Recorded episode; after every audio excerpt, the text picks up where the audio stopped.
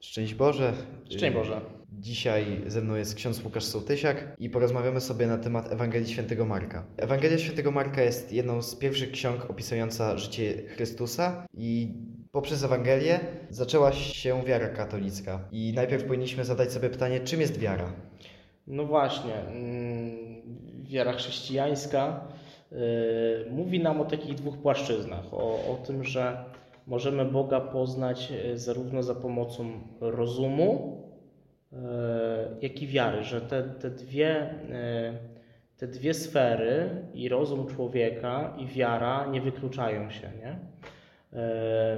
I za pomocą rozumu możemy dojść do tego, że musi istnieć jakiś, jakaś logiczna przyczyna powstania świata, że musi istnieć e, jakiś logiczny byt, który jest pierwszą przyczyną, tym pierwszym poruszycielem. Nie? To filozofia, e, filozofia mm, w takiej specjalnej swojej dziedzinie, która się nazywa teodycea, czy też filozofia Boga, bada właśnie E, bada właśnie to, to, to zjawisko, nie? Że, i, i, daje taką odpowiedź, że człowiek za pomocą rozumu może dojść do tego, że musi istnieć jakaś logiczna przyczyna wszystkiego.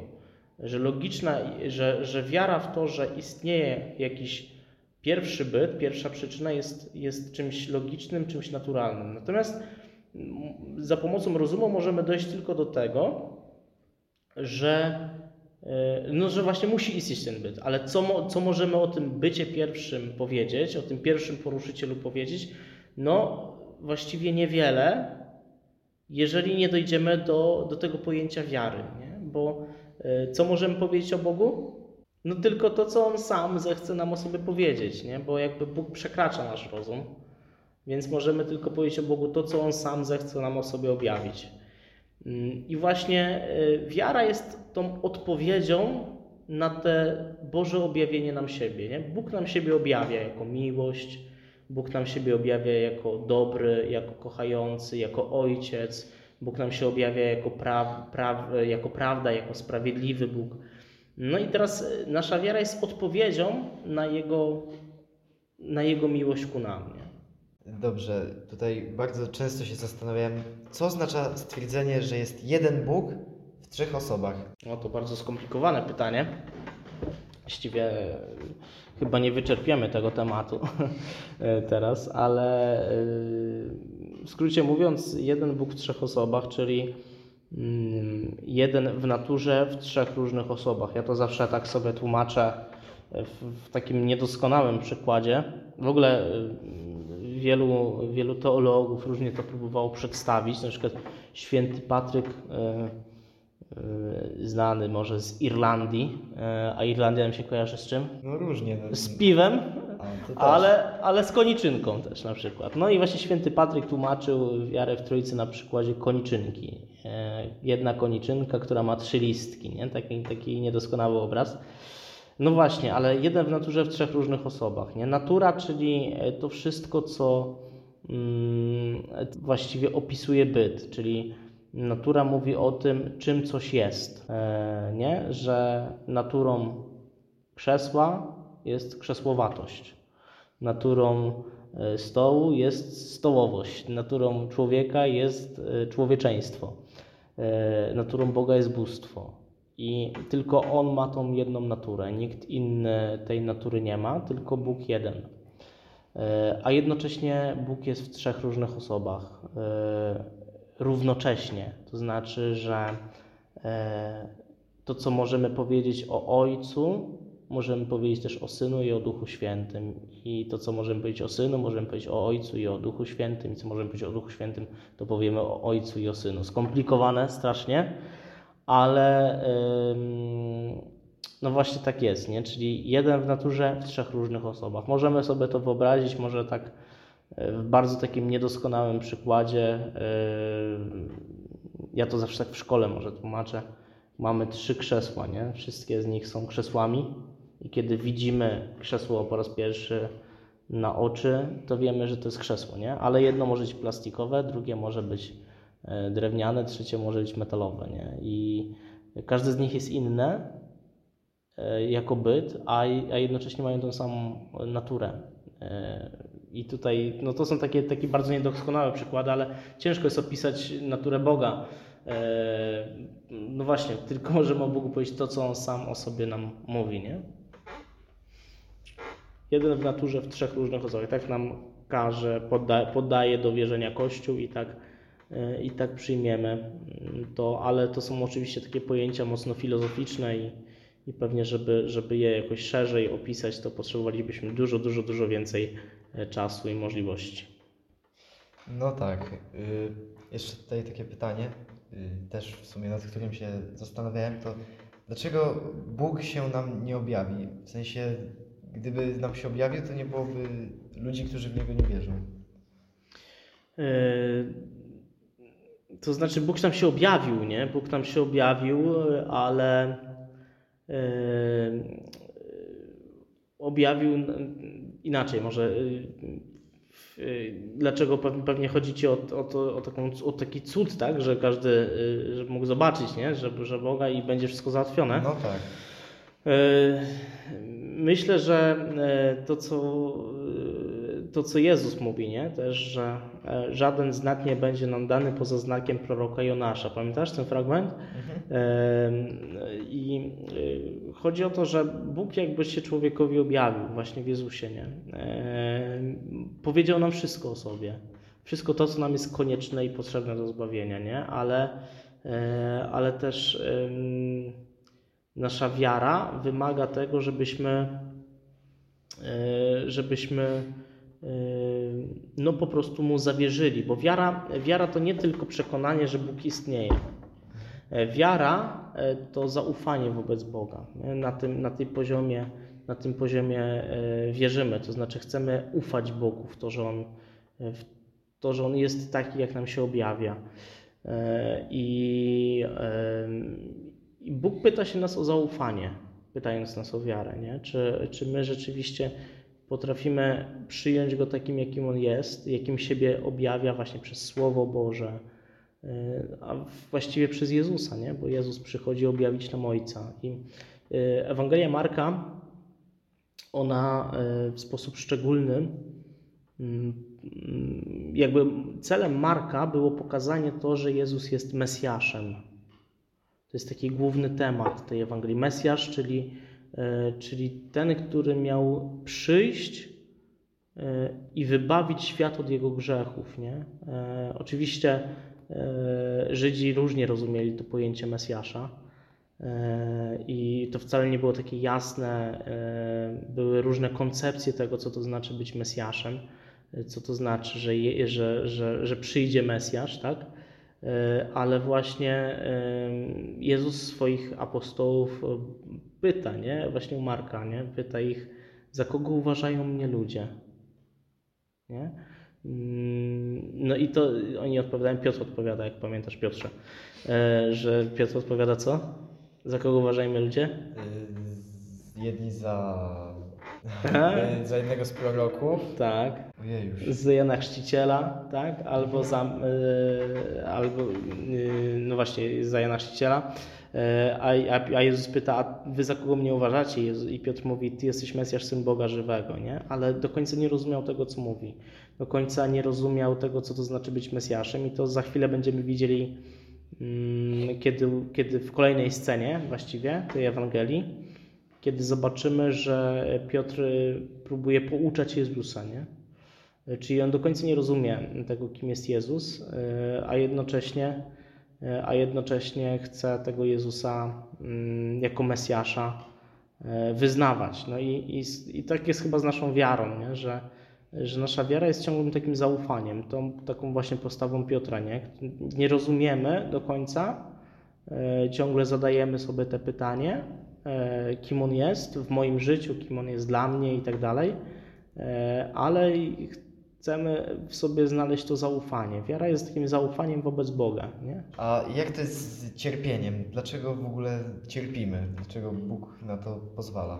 Kolejna skomplikowana sprawa.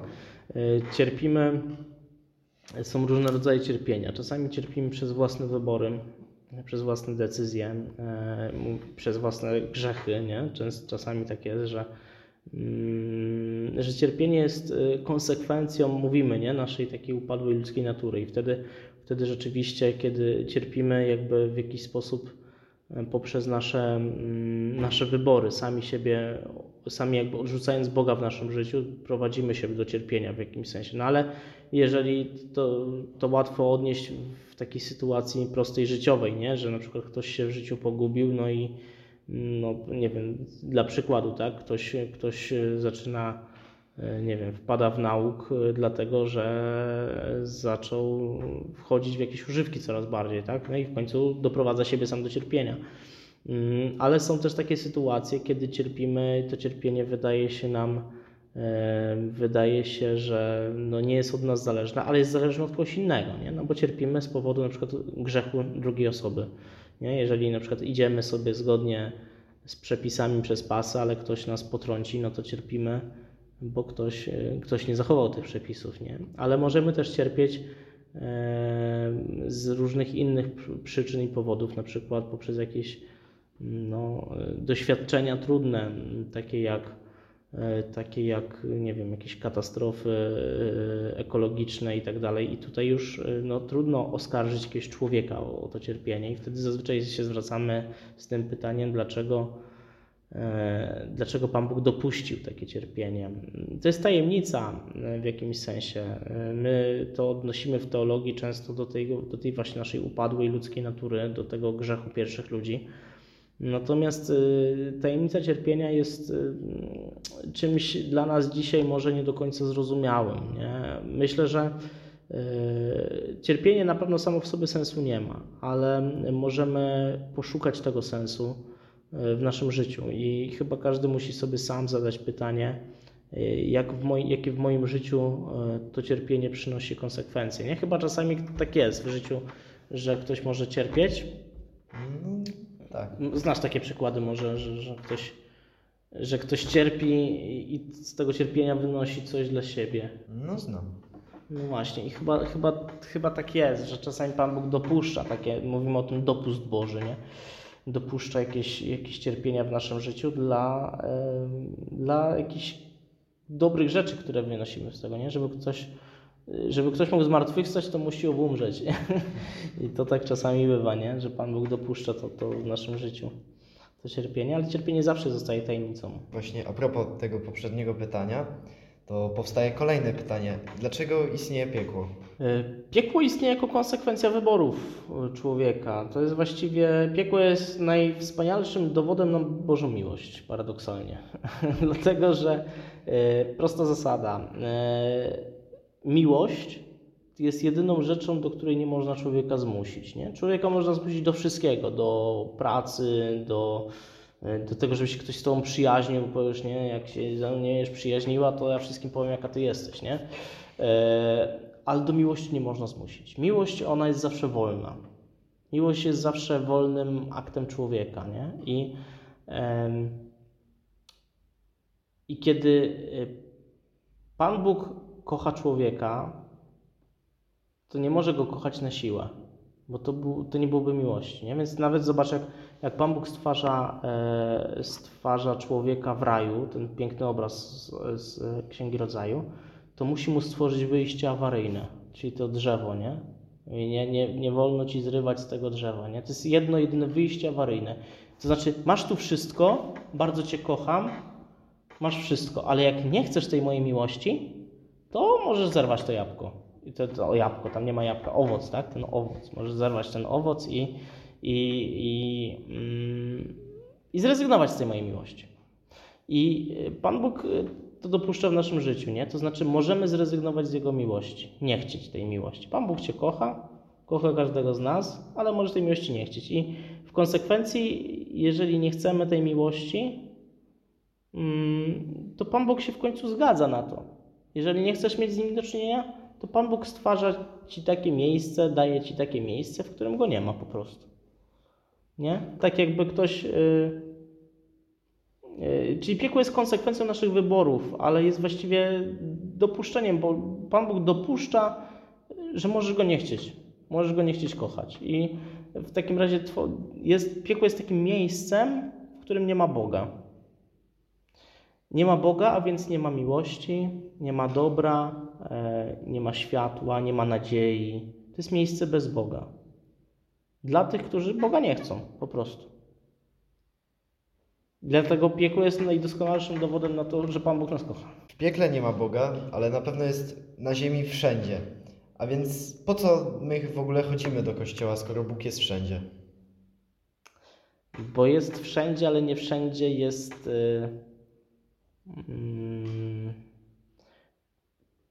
może inaczej, nie wszędzie tak samo jest, tak? Bo y, Pan Bóg jest wszędzie, to jest piękne określenie i tak rzeczywiście jest. Jest Jego obecność wszędzie, ale w Najświętszym Sakramencie jest żywy i prawdziwy i realny, realnie obecny, nie? W Eucharystii zostawił nam siebie nie jak w znaku jakimś, czy w jakimś symbolu, tylko jest realnie, jest obecny, mimo że nasze zmysły go nie dostrzegają.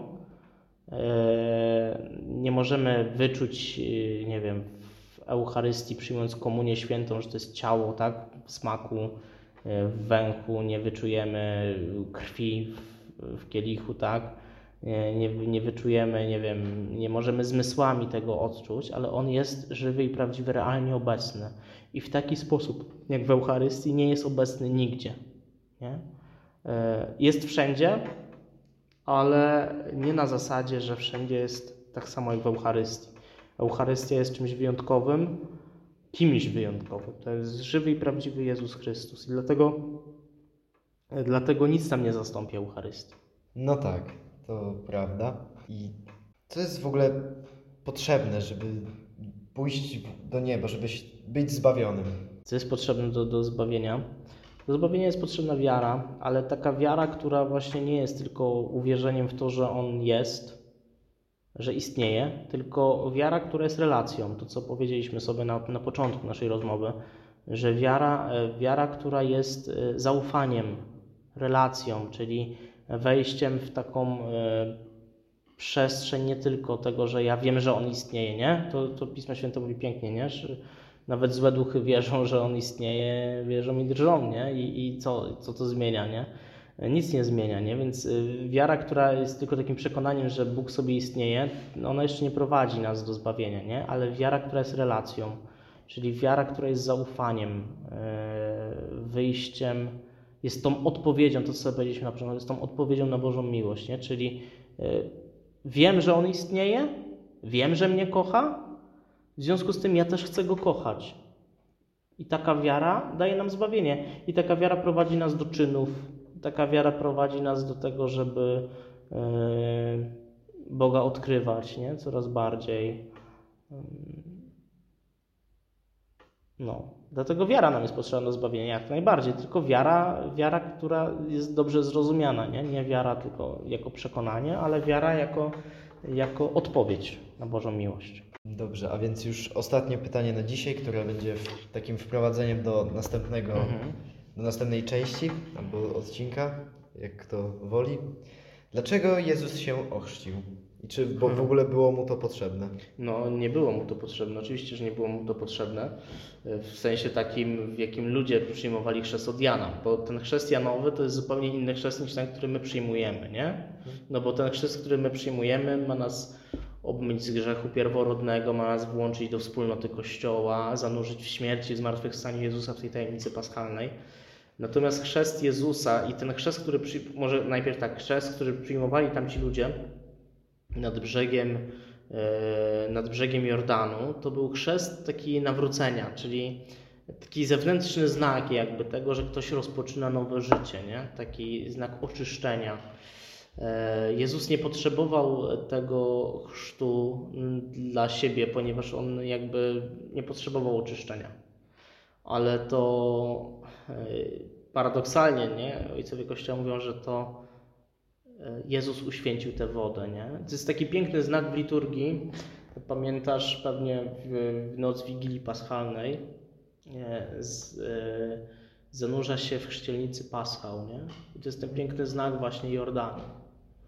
Nie? To Jezus, jak ten Paschał, uświęca tę wodę, nie? To nie wodą się poświęca Paschał, tylko to Paschał poświęca tę wodę. I tak jak Jezus uświęca wodę chrzcielne, nie? I, i to, on, to jest zapowiedź przyszłego chrztu. E, I to jest ten pierwszy znak, e, który widzimy, kiedy Jezus wychodzi z wody, słyszy głos Ojca, wszyscy słyszą głos Ojca, nie? To jest mój Syn umiłowany, którym mam upodobanie Jego, słuchajcie. To, mm, to nie, paradoksalnie to nie Jezus potrzebował chrztu, tylko my potrzebowaliśmy Jezusa w tym Jordanie, nie? Jako, dla nas, jako takiego znaku tego, kim On jest, nie? I właściwie możemy tak to podsumować, że yy, no właśnie, zobaczyliśmy w, tym, w tych wodach Jordanu Mesjasza i, i tak Marek chciał to ująć, e, pokazać nam, pokazać nam w Jezusie Mesjasza. To jest cel główny tej Ewangelii Marka. E, zobaczyć Mesjasza, Bożego Pomazańca, Chrystusa, e, zobaczyć tego, który, który e, jest prawdziwy. To jest ta odpowiedź nie? Na, na to pytanie, kim jestem dla Was. E, To jest odpowiedź naszej wiary, nie? E, To jest, to jest odpowiedź, odpowiedź naszej wiary. I chyba to główne pytanie, takie centralne, które właśnie Jezus zadaje, nie? Za kogo uważają ludzie, za kogo Wy mnie uważacie? E, To jest odpo- odpowiedzią na to jest nasza wiara. Nasza wiara, która rodzi się właśnie z chrztu, z tego chrztu, z tych wód, które uświęca Jezus. Dobrze, a więc to chyba już koniec na dzisiaj. Ze mną był ksiądz Łukasz Sołtysiak i w następnym odcinku porozmawiamy sobie na temat Jana Chrzciciela. Szczęść Boże. Szczęść Boże.